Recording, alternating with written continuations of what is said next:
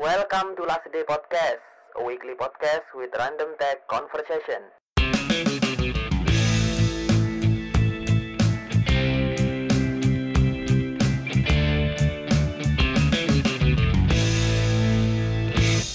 Halo semua, perkenalkan nama saya Irsad, Android developer di Last Day yang akan menjadi host di podcast ini. Enjoy!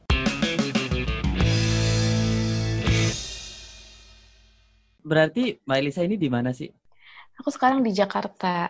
Jakarta sebelah mananya? Jakarta Selatan. Sebenarnya Oh. Bintaro sih, mepet-mepet Tangsel. Oh iya iya iya Bintaro. Aku pernah ke sana sekali sih Iya. kayaknya. Cuman lewat aja. Oh. Iya. Kita dulu ketemu di acara eh IAK kan dulu ya. Indonesia Iya, fasilitator summit. Ah, ah. Eh, setelah itu ya kan nggak ada sih. Kita ya generasi terakhir bukan sih ya? Iya, iya benar. Abis itu kan eh, adanya ini apa? Google, developer Google kerja. Developer Kotlin ya? Apa Kejar ya?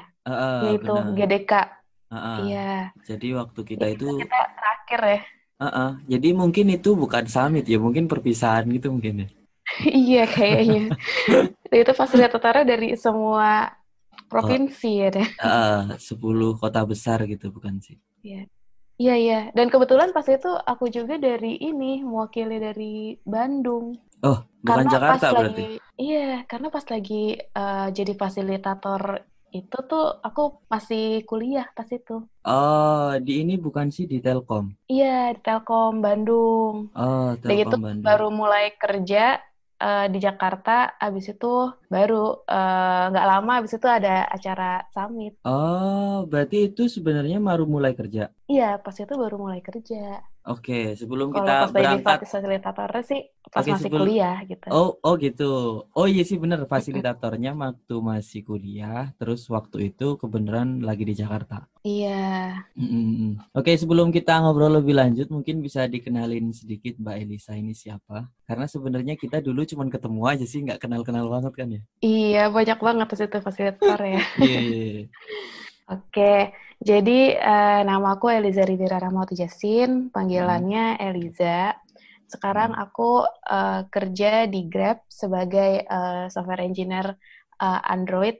Eh, di Grab aku udah em, dari November 2017 sih, eh, dua setengah tahun lah ya, dua setengah tahun. Terus eh, ya dari awal juga eh, udah megangnya Android, cuman ya paling sekarang lagi eh, mulai eh, di Flutter juga, Hmm. mulai cross platform.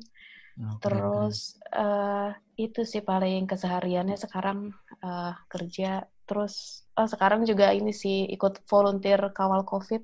Oh, ikut call COVID juga. Iya, volunteer eh, mobile engineer-nya juga. Hmm. Em, paling itu.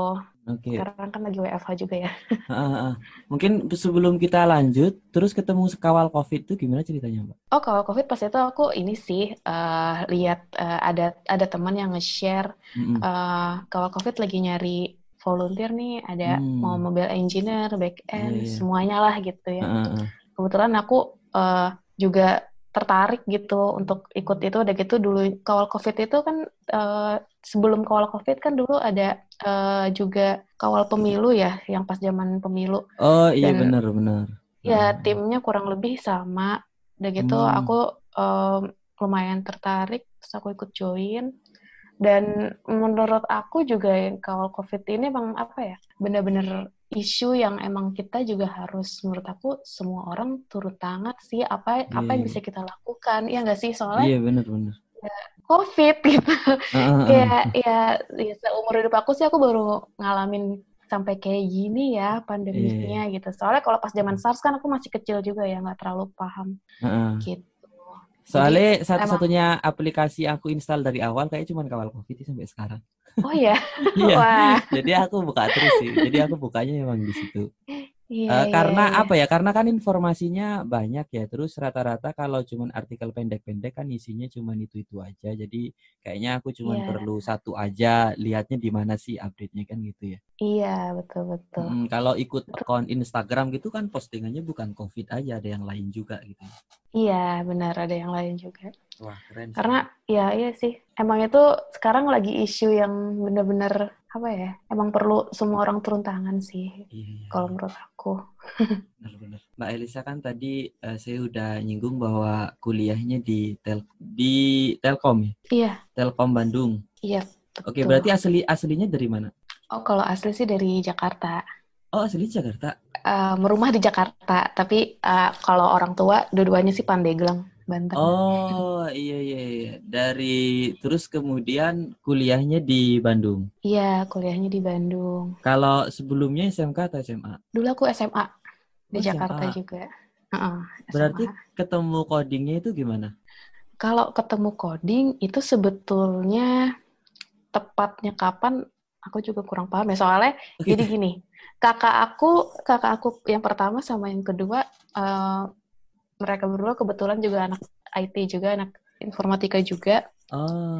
terus aku juga sering ngeliat kakak aku terutama kakak aku yang kedua sih karena kakak aku yang pertama itu kan dia QA ya kalau Ah. kakak aku yang kedua dia back end Hmm. itu eh, karena emang dari kecil aku sering ngeliat mereka eh, berkutat sama codingan gitu, Oh, iya, tapi iya, nggak iya. pernah nyoba-nyoba juga sih, paling kayak cuma ngeliat aja gitu. Tapi pas masuk SMA, kebetulan pas SMA itu eh, dulu tuh ada ini ya, apa namanya OSN TIK. Ada ya? Sekarang nggak tahu namanya OSN juga apa enggak gitu yang untuk komputer. Ah. Eh, dulu itu sempat ada kayak di sekolahku eh, yang mau ikut OSN itu ada di tes dulu kayak gitu. Kebetulan Oh. pas itu eh, sempat nyoba, udah gitu dulu tuh ini eh, OSN TIK itu soalnya itu Pascal, kayak Hmm. algoritma dasar pemrograman Hmm. dasar gitu. Iya iya benar. Terus eh sempat nyoba, udah gitu juga kebetulan dulu tuh guru guru TIK di SMA aku tuh juga sempat masukin pelajaran coding. Oh gitu. Padahal eh, biasanya jarang banget ya. Itu tuh sempat jadi kira eh, paling ya cuman yang simple-simple sih kayak eh, nampilin yang jelas kayak string boolean gitu tahu lah gitu Hmm. itu di pelajaran TIK udah gitu pas mulai kelas 11 itu ada eh, ini ekstrakurikuler baru di sekolah itu tuh ekstrakurikuler robotik Oh. di robotik ini baru mulai bener-bener eh, nyoba ngodingnya cuman iya. pas itu eh, dulu bahasa apa ya itu ya Eh, jadi robotnya itu kan eh, ada ngoding dulu tuh. Jadi kayak robotnya robot ROX jadi dia sensor ke Mm-mm. apa lintasannya itu. Mm-mm. itu di situ ada ada ngodingnya di situ. Si itu kalau nggak salah ya. sih ya? Iya sih kayaknya ya. Heeh. ya kayak gitu. Dari dari situ udah pas lagi mau kuliah tapi baru yang bener-bener ngoding yang sampai kayak looping gitu-gitu tuh pas pas kuliah sih karena mm-mm, pas SMA kan cuma tahu kayak gitunya aja Hmm, Dan akhirnya yang- memilih Telkom itu gimana? dulu itu ini sih jadi pas zaman kuliah eh SMA itu kan Sekolah. pas eh, kelas 12 itu Hmm. banyak eh, rata-rata ada temen yang misalnya kayak pengen jadi dokter, Ah, pengen iya, iya. jadi apa gitu ya kan. Dulu tuh aku sebetulnya termasuk em, anak yang agak bingung mau jadi apa gitu. Oke. Eh, jadi gini dulu tuh sebenarnya aku suka, aku emang suka sama binatang ya. Jadi sebenarnya Ah. pengen jadi dokter hewan, Oh, iya iya. pengen jadi dokter hewan. Tapi aku nggak suka biologi. akhirnya terus eh, wah jangan main-main deh nih masa mau jadi dokter hewan nggak suka biologi kan nggak Hmm. lucu gitu Hmm. gitu terus eh, akhirnya dan kebetulan mata mata pelajaran yang aku nggak suka dulu tuh di IPA tuh biologi sama fisika gue nggak suka Ah. banget sama itu akhirnya aku nyari-nyari apa ya kira-kira mata kuliah itu dan kebetulan pas kebetulan pas SMA juga sempat ikut olimpiade eh, MGMP gitu kebetulan pas Wow. itu juga sempat jadi sampai finalis sih di provinsi DKI Wih. eh, itu matematika jadi emang Hmm. kebetulan pas dulu emang lebih condongnya ke matematika Hmm. cuman eh ah, diarahin sih pas itu diarahin sama kakak aku gitu kalau matematika kamu mau gimana mau ke akuntansi atau apa gitu atau ke informatika juga gitu akhirnya aku pikir-pikir eh kayaknya seru juga nih kayak kakak aku gitu karena kakak aku sendiri dia suka kerja remote gitu kan dari rumah. Hmm, iya, iya. Nah, terus dia kayak eh kayaknya seru nih gitu. Mau apa kerjanya kayak gini. terus ya udah akhirnya ya udah deh eh, ikut aja deh eh, ambil informatika gitu. Ambil informatika terus eh, kebetulan kakak aku juga em, nyaranin beberapa kampus-kampus yang eh, rekomendasi dia lah gitu kalau Mm-mm. informatika mau ke mana aja gitu. Salah satunya Telkom udah gitu Hmm. kebetulan orang tua eh, dari mama sendiri eh, karena mungkin anak terakhir kali ya sama Hmm. mama pokoknya kuliah jangan jauh-jauh yang paling pokoknya paling jauh itu Bandung aja nggak boleh di luar Jawa Barat Oh iya. Tuh. nah padahal aku sendiri pengen eh, nyoba merantau akhirnya ya udah waktu itu pilihannya jatuh ke Telkom Telkom. gitu Oke. Ah, Berarti Mbak. Elisa kan termasuk orang yang nggak kan kebanyakan biasanya orang cerita kan masuk informatika kan kayak salah jurusan ya. Karena sebenarnya mereka nggak tahu nggak tahu awalnya informatika apa. Berarti Mbak Elisa termasuk orang yang sudah tahu sebenarnya. ya aku udah tahu sih karena Hmm. Um, ya karena ngeliat kakak sendiri ya kerjanya kayak gimana kayak gitu. Tapi Ya sih sebenarnya kalau aku kalau teman-teman di sana sebenarnya banyakan yang tahu apa yang nggak tahu sih? eh, di mana nih di Telkom? Telkom, heeh. Waktu itu Di. Telkom hmm, banyak yang eh, kalau Telkom itu sebetulnya banyak juga yang masuk Telkom itu dari SMK.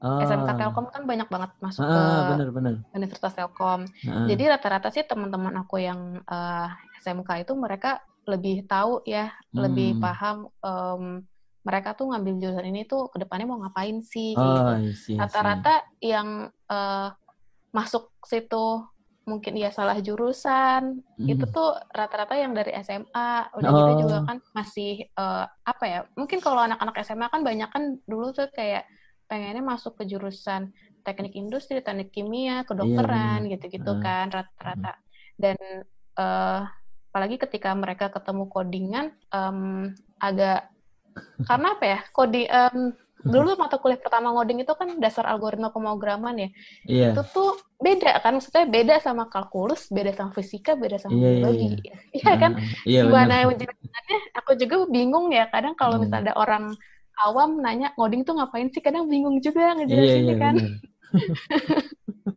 karena ya nggak di sama matematika dan nggak bisa juga disamain sama biologi gitu kan Heeh.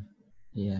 kayak gitu Terus Cuman kalau dari ak- aku terus, sendiri terus. sih, em, kalau dibilang salah jurusan sih, aku enggak sih.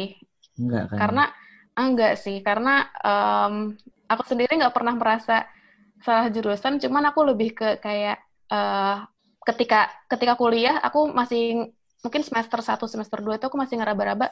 Kira-kira eh, aku masih oke nggak nih di jurusan ini gitu. Kira-kira aku masih Bener, bisa bener. survive ke jurusan ini, kayak gitu. Iya. Tapi untuk dibilang salah jurusan, aku sih merasa tidak karena aku sendiri juga nggak ada jurusan yang aku pengenin ketika itu. Bener juga sih. gitu. iya. Kalau kalau apa kalau anggap salah jurusan kan bisa bisa dibilang ngambil jurusan lain sama aja gitu kan ya. Iya, bener juga. Soalnya aku pikir kalau misalnya aku mau keluar dari informatika gitu, terus mau ambil jurusan lain, belum tentu juga di situ aku survive. Iya bener. bener. iya.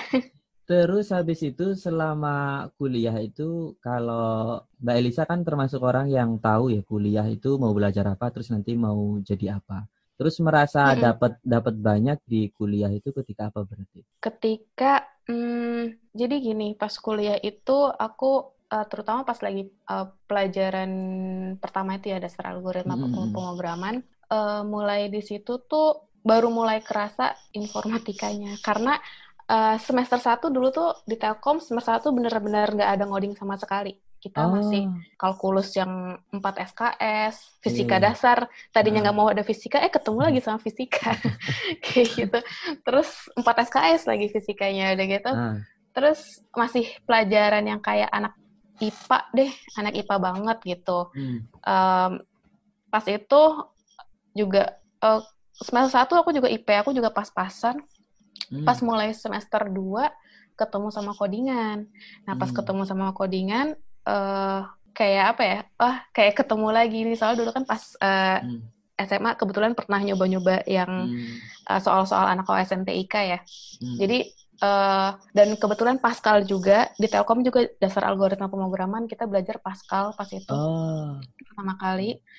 Terus eh, pas kita coba-coba belajar, eh, pas aku coba-coba di situ, kok seru juga gitu karena apa ya? eh, jadi aku tuh sebetulnya termasuk orang yang belajar dari zaman sekolah dulu ya. Aku Hmm. tuh jarang nyatet. aku nggak suka nyatet gitu anaknya. Ya mungkin itu juga yang nggak suka biologi gitu-gitu, udah gitu. Hmm. Terus eh, aku tuh lebih suka kalau misalnya ada guru ngajar, ya aku mendengarkan, memahami gitu. Hmm. Nah, eh, ketika belajar coding di yang pas algoritma pemrograman itu kan lebih ke eh, dosennya ngajarin, terus eh, yang paling penting kita paham basicnya, iya kan? Hmm, hmm. Dan sebetulnya malah pas itu aku merasa kayak wah lebih lebih apa ya lebih nggak ada beban ketika aku eh, ujian apa ujian akhir semester itu aku malah lebih nggak ada beban ketika ujian algoritma pemrograman ketimbang ujian em, kalkulus fisika kayak gitu Iya. Yang perlu bu- Karena- yang perlu buka buku gitu kan ya? iya itu ada Nah. rumusnya gitu Iya kan iya benar, aku nggak ini kalau misalnya algoritma pemrograman kayak apa ya kita nggak ada rumusnya kan? Kita nggak ada rumusnya tapi eh, pemahaman lebih ke Ah. pemahaman problem solving di situ. Ah, Iya tuh mulai tuh wah seru nih gitu. Hmm. udah gitu pas eh, lanjut lagi semester 3 ada algoritma struktur data Ah iya benar. nah Alstrukdat itu eh, dulu di Telkom pakai C C++ C++ Hmm. eh, itu mulai orang-orang banyak yang eh, udah mulai kelihatan nih orang-orang yang benci sama codingan sama Oh gitu ya. enggak gitu kan. Nah, di situ tuh udah mulai-mulai dan kebetulan eh, dulu di Telkom yang dari dari dasar algoritma pemrograman aja itu udah banyak yang eh, ngulang ya. Eh, Oh iya dalam iya satu benar. kelas tuh banyak yang nggak lulus. Ah. Apalagi pas ketika Alstrukdat, Strukdat, Alstrukdat itu banyak banget yang nggak lulus pas dulu Hmm. tuh. Jadi banyak banget yang ngulang kayak gitu. Dan eh, sebetulnya sih basicnya sama aja karena eh, karena kalau algoritma itu yang paling penting kita tahu dasar-dasarnya itu kan kayak Hmm, looping gitu-gitu. hmm. Itu sebetulnya dasarnya banget sih. Jadi kita Hmm. mau gimana aja ya dari Ketemu itu lagi. Heeh. Mm-mm, betul, Iya, udah benar. gitu. Terus eh, karena aku suka kebetulan jadi di Telkom ada ada praktikum kan tiap Hmm. eh, tiap minggunya tuh ada praktikum ketika dasar algoritma ada, Alstrukdat ada. Hmm. Eh, pas itu aku eh, daftar jadi asisten praktikum pas semester depannya. Oh, Akhirnya eh, jadi asisten praktikum sempat jadi asisten praktikum dasar algoritma pemrograman itu aku sampai tiga periode.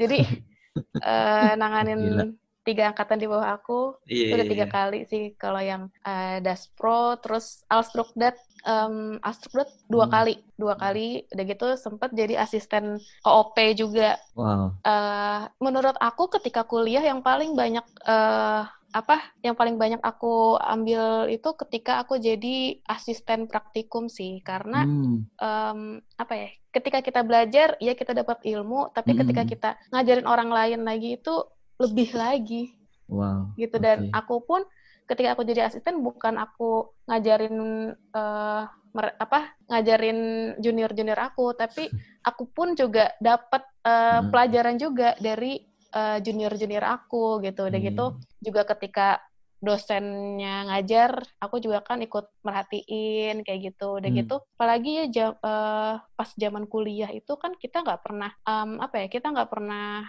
kalau bikin codingan itu biasanya gini yang penting hasilnya jadi hasilnya hasilnya seperti apa yang diinginkan di, Hmm. di soal itu gitu kan Hmm, hmm, tapi kita nggak pernah mikir kompleksitasnya kayak gitu hmm. dan eh, kebetulan aku ingat banget dulu tuh di kampus aku eh, kebetulan dosen algoritma pemrograman aku tuh emang orangnya bener-bener trik banget ketika jadi kayak em, aku ingat ada soal ini bilangan prima Ya bilang bilangan prima, mm-mm, bilangan Oke. prima itu jadi soalnya tuh kayak eh ada inputan Hmm, bilang eh, pokoknya nanti bakal ngeluarin output kalau ini bilangan prima atau bukan kayak Iya gitu. iya benar. Eh, ketika itu aku em, algoritma yang aku pakai dulu tuh pakai ini for to do.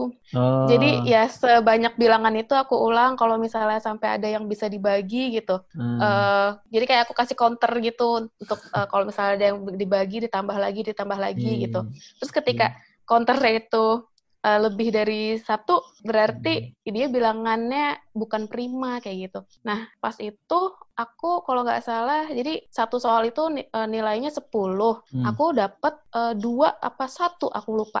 Padahal jadi jawabannya itu sebetulnya udah benar maksudnya Heeh. outputnya udah benar ya. Iya, Tapi iya, iya. aku dapatnya eh, dua atau satu gitu terus aku Nah. sempat akhirnya karena aku eh, bingung aku ngerasa ini bener algoritma Nah. aku ini bener kenapa disalahin kayak gitu gitu eh, akhirnya aku nanya sama dosen aku ini kenapa kayak gitu nah terus ternyata dosen aku bilang kamu ngapain bikin pakai for to do kayak gini? Kamu bikin algoritma yang em, ada step yang nggak perlu kamu lakuin gitu itu buang-buang waktu. Hmm. kenapa kamu nggak pakai while do kayak gitu kan? Akhirnya dijelasin sama dok sama sama eh, dosen aku kalau misalnya sebaiknya kamu pakai wh- while do gini gini gini karena kalau pakai do kan ada step yang bakalan ya bikin lebih lama lagi untuk Hmm. diproses gitu kan. Hmm, hmm, ya ketika itu sih aku masih mikir kayak ah kayak gitu aja masih dipikirin gitu kan.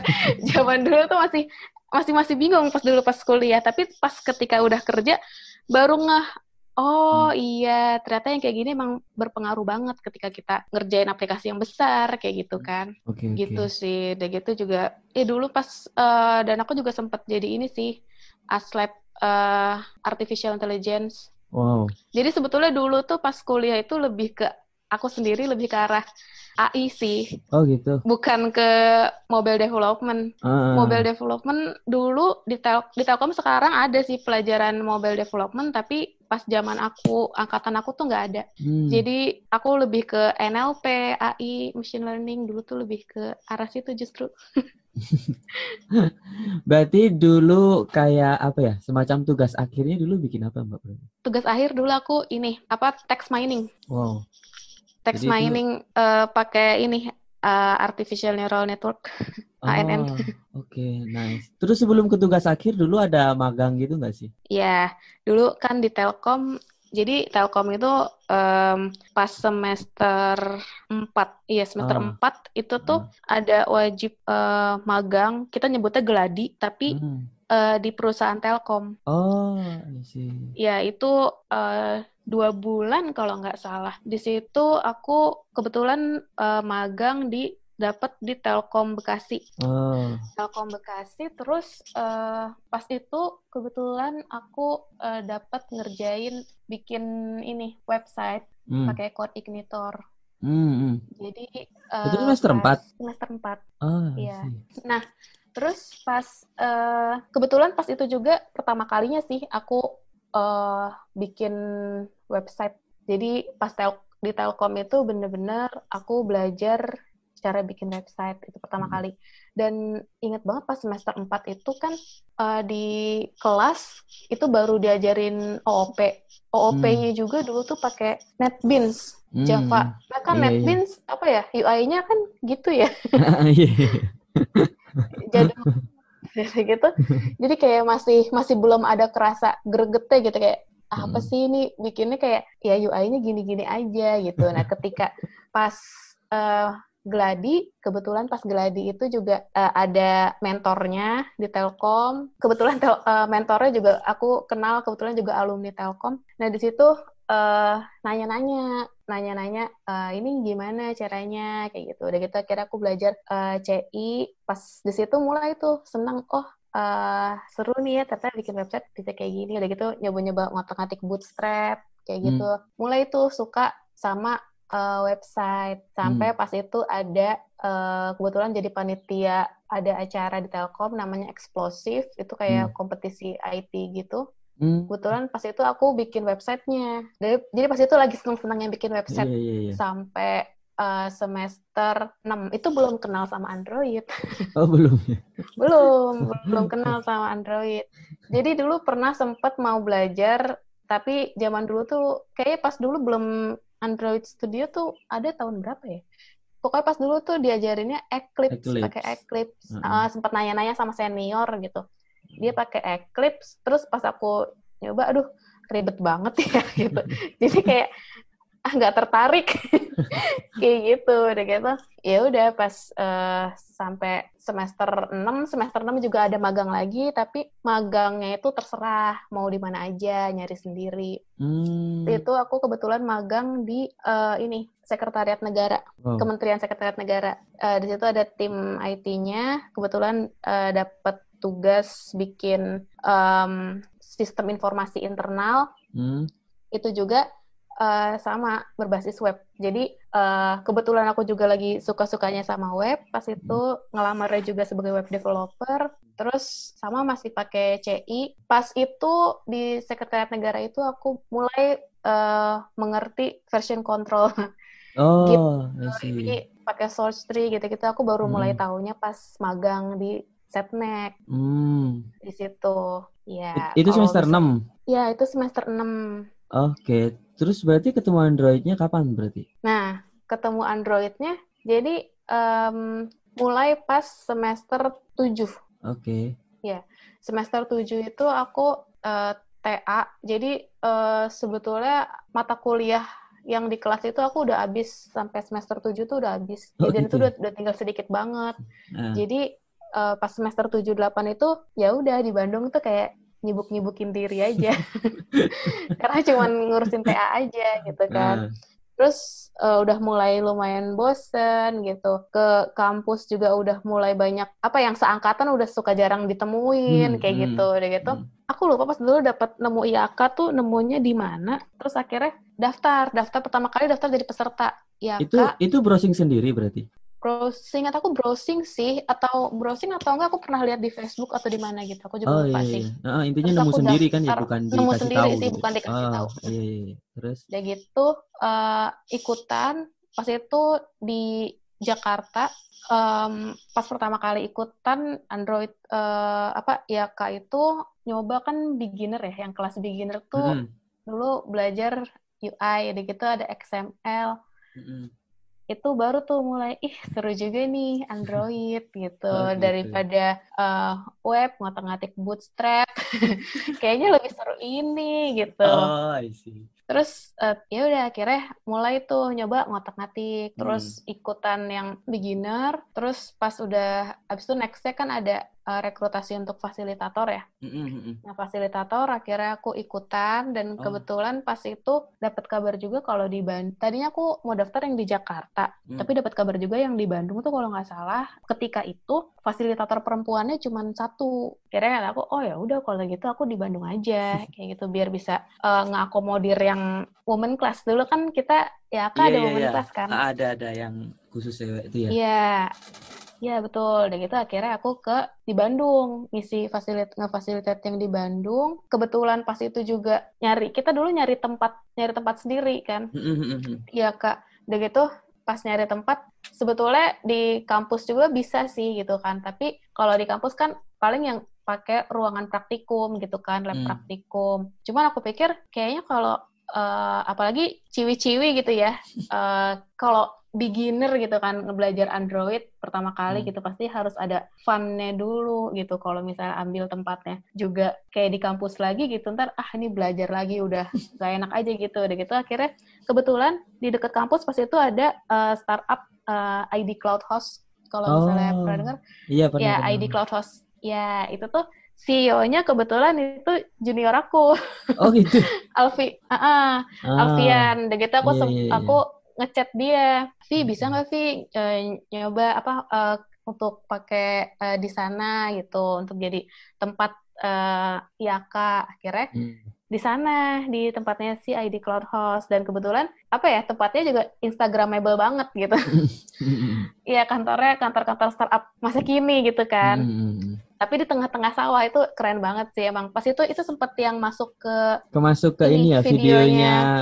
iya Google Developer pas Iya, itu iya, kan iya. itu kelas Ah. aku yang dimasukin Iya iya benar. benar. nah di situ ngajar sekitar 20 orangan ya Hmm. 20 orangan di situ itu sekali terus oh sebelumnya aku juga sempet sih eh, jadi aku tuh ngajar IAK itu tiga kali sih tiga Oh. kali pertama kalinya tuh di Depok Hmm. di Depok eh, pas di Depok itu di deket deket Gunadarma Hmm. ada eh, tempat namanya kebun coding. Hmm, Di situ ternyata ke- pernah dengar kebun pernah coding. pernah pernah. ah. Ya, itu keren banget sih kebun coding tuh eh, dia apa ya? Dia tempat untuk eh, anak-anak informatika belajar. Aku lihat mereka di situ ada juga yang bikin proyekan, tapi Hmm. ada ada yang nge-mentorin juga kayak gitu. Jadi aku Hmm. dulu sempat di kebun coding, terus abis itu yang di Bandung itu, Hmm. abis itu terakhir di eh, Jakarta. Itu pas di Jakarta itu yang kalau nggak salah deket-deket mau fasilitator summit Hmm. itu di Kibar. Oh, di Kibar. Terakhir, Ah, ah, terakhir di situ sempat ngisi juga. Berarti waktu summit berarti udah tahu tempat itu berarti. Tahu, mm-mm. Oh, iya benar-benar. Soalnya Jadi pas dulu, hmm, kenapa? Eh, dari Surabaya kan sebenarnya ada banyak ya fasilitator. Memang yang diambil kayak eh yang udah eh, udah ngajarnya dua kali deh minimal kayak ya, bener ya? Oh iya iya iya. Ah, atau nggak kerasa? nggak nggak keras. Nggak kerasa.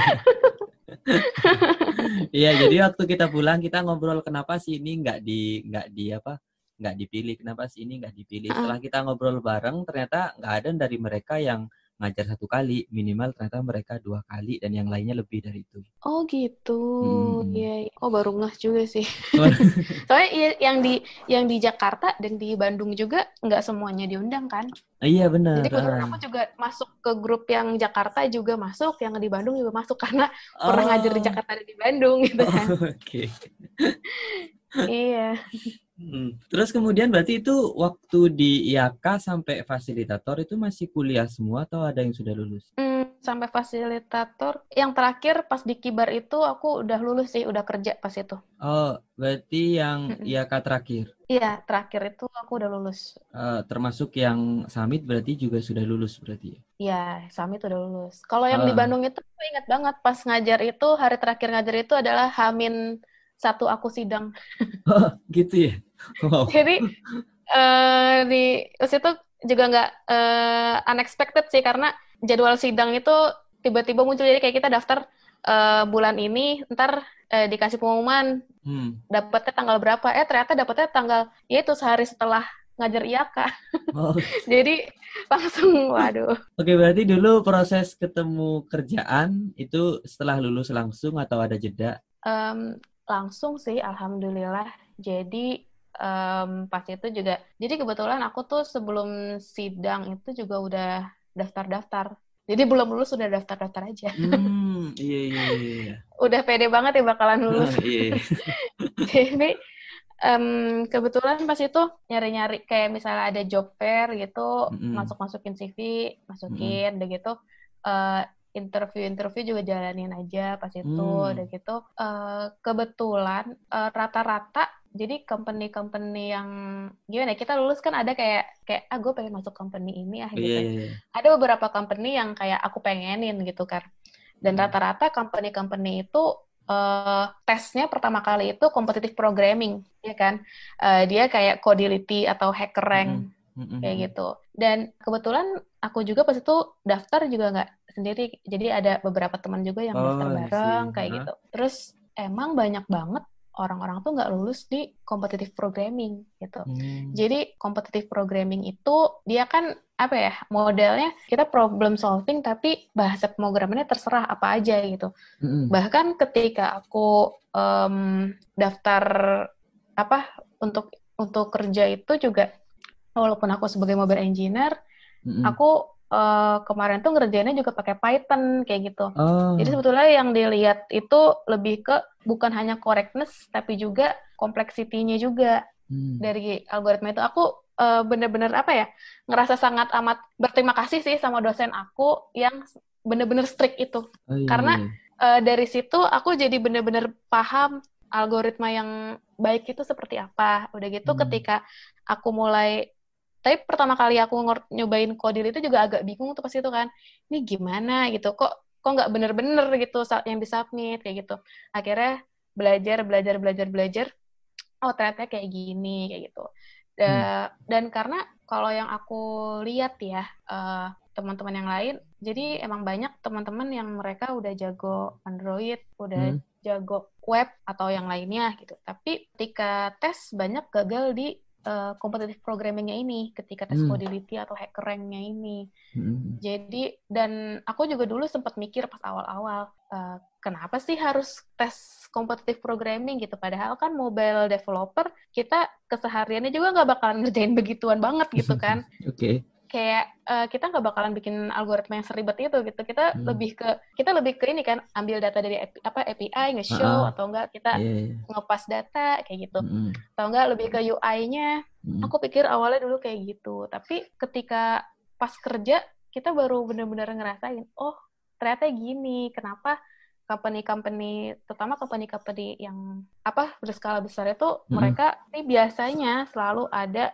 uh, tes competitive programming karena emang Mm. basic uh, algoritma itu yang penting banget sih menurut aku Mm. Kayak gitu. Oke, Karena oke. ketika kita misalnya gini ada orang yang bilang oh gue jago banget nih di Python gitu oke jago di Python gitu tapi ketika kita kerja kita nggak bisa ketika kita ada isu kita kira-kira harus dikerjain dengan misalnya bahasa yang lain Mm. misalnya pakai Java atau apa kan kita juga harus bisa beradaptasi kayak gitu Mm-mm, jadi ketika benar. orang itu udah basicnya udah kuat mau pakai bahasa apa pun menurut aku nggak masalah kayak gitu jadi Hmm. yang paling penting emang basicnya gitu Mm, mm, mm.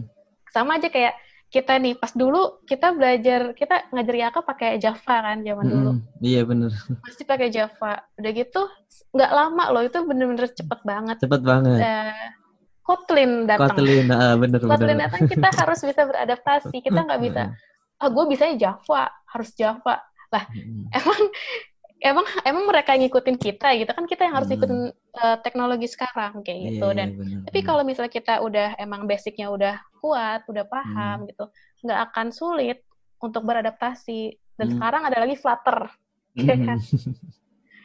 Flutter beda lagi kayak gitu Hmm. jadi kita harus tetap bisa beradaptasi yang paling penting basicnya sih kuat Oke oke. Mungkin kalau boleh balik ke competitive programming tadi yang codelity, Hmm. sebenarnya kan aku juga belum pernah tes di situ ya. Mungkin Hmm. bisa di-share lebih dalam sedikit gambaran kayak apa dan yang perlu disiapin sebelum kita masuk ke sana itu apa aja sih kira-kira? Em, apa ya jadi codility itu dia lebih ke sebetulnya mirip sama apa ya jadi ada ada misalnya ada ada case gitu ya ada Hmm. ada case terus kita suruh di- diminta untuk bikin jadi biasanya nanti mereka udah ngasih fungsi gitu jadi mereka Hmm. pengennya fungsi ini dapat inputan seperti apa keluarnya seperti apa kayak gitu Hmm. dan di situ misalnya eh, yang paling gampang kayak tadi ya eh, bilangan prima sebetulnya nggak bakalan nggak mungkin bilangan prima juga sih yang ditanyain terlalu mudah nah misalnya bilangan prima itu eh, dia minta inputan integer gitu Mm-mm. terus bakal nge-return eh, boolean kayak gitu Hmm. Nah integernya ini eh, kan yang kita pikirin biasanya kalau aku dulu ya sebagai anak eh, yang baru lulus kuliah Hmm. paling inputannya ya kayak angka 5, angka Mm-mm. 10 Mm-mm. 20 gitu kan. Nah, tapi dalam competitive programming ini mereka tuh punya banyak test case, Oh. ribuan test case gitu. Jadi kita Hmm. harus bisa pass test case itu. Mereka bisa Hmm. masukin minus sekian, Oh, mereka iya, bisa iya, iya. masukin eh, ribuan kayak Hmm. gitu. Oh, Nah, oke, oke. Yang kayak gitu-gitu. Udah gitu juga mereka Mm-mm. eh, ngitung eh, kompleksitinya. Mm-mm. Jadi ya kayak yang algoritma kita ini benar-benar algoritma yang eh, paling bagus nggak sih kayak gitu. Hmm. Jadi mereka nilainya bukan nilai eh, dalam satu soal itu bukan nilai bener nih, berarti Mm-mm. bukan boolean gitu, bukan true false gitu, bukan. Iya, bukan Jadi asal ada- jalan gitu ya. Hmm, ribuan Ah. test case, ini yang bener berapa nih gitu. Oh, Kalau I mis- see. Iya, kayak gitu. Jadi emang emang bener-bener kita harus tahu gimana caranya mendapatkan algoritma yang terbaik lah kayak gitu. Nah, kalau untuk persiapannya paling ya mantepin di ketika dulu belajar sih. Jadi kalau misalnya ada orang eh, yang bilang kenapa sih harus belajar eh, Alstrukdat? Kenapa sih Mm-mm. harus belajar yang gitu-gitu sampai Mm-mm. rekursif gitu? Eh, rekursif sekarang aku sendiri aja kayaknya pernah nggak ya pakai rekursif pas kayaknya aku belum pernah pakai rekursif pas kerja Iya gitu. algoritma rekursif gitu ya. Tapi eh, apa ya konsep konsep yang eh, di rekursif itu yang harus kita pahami. Karena kan kalau misalnya eh, apa ya kita ngoding itu learning by doing kan. Mm. kita juga harus eh, nyoba ini kalau kayak gini eh, solusinya kayak gimana kayak gitu. Dan menurut aku emang apa yang dipelajarin di kampus itu bukan nggak penting gitu. Kalau Mm-mm. ada orang yang bilang "Eh, ini nggak penting gitu, menurut aku semuanya penting sih. Mm-mm. Bahkan kalkulus dulu tuh aku ingat banget kalkulus eh, di kampus aku kan semester 1 4 Mm. SKS, semester 2 4 SKS. Sampai integral lipat-lipat sekian gitu. Iya, iya, iya. Nah, itu tuh adalah apa ya? Itu tuh bener-bener eh, kayak sesuatu untuk mengasah logik kita sih, menurut Mm, aku. mm-mm. Sama aja sih kayak pemain bola. Pemain bola mereka latihannya kan enggak setiap hari mereka main bola. Mereka kan latihannya juga ada disuruh lari terus, ada juga Iya, iya, disuruh see, I see. renang kayak gitu. Mm. Sama aja kayak gitu. Dan Mm. itu yang harus kita asah skill kita kayak gitu itu itu emang butuh waktu sih emang butuh waktu Hmm. tapi uh, kita bisa kita bisa pelajarin itu Wow, nice. Sangat mencerahkan. Oke, berarti itu eh, sekali tes di satu tempat terus keterima atau di beberapa tempat? beberapa tempat Dulu aku sempat ah, ah, sempat di beberapa tempat jadi kan itu pas pertama kalinya aku aku tuh pokoknya sebelum sidang pernah nyoba nyoba dan Hmm. itu juga ada uh, kebetulan juga ada competitive programmingnya pertama Hmm. kali competitive program yang aku ikutin aku nggak lolos Oh, gitu. pas itu aku masih masih nggak ngerti ini mereka sistemnya eh, ngi- nilainya gimana sih Oh, kok iya. kayaknya algoritma gue udah bener kenapa masih disalahin Oke. jadi gini pas kompetitif program itu pertama kali aku pakai Codility Codility itu dia ada test case yang dikasih lihat ke kita. Jadi biasanya mereka sekitar 5 atau 10 test case. Nanti ketika kita coba run, kalau udah pass semua, kan kita udah eh, confidence nih ya, wah bener nih algoritma kita, submit gitu. Eh di balik itu ada ribuan ke test case. Kayak gitu.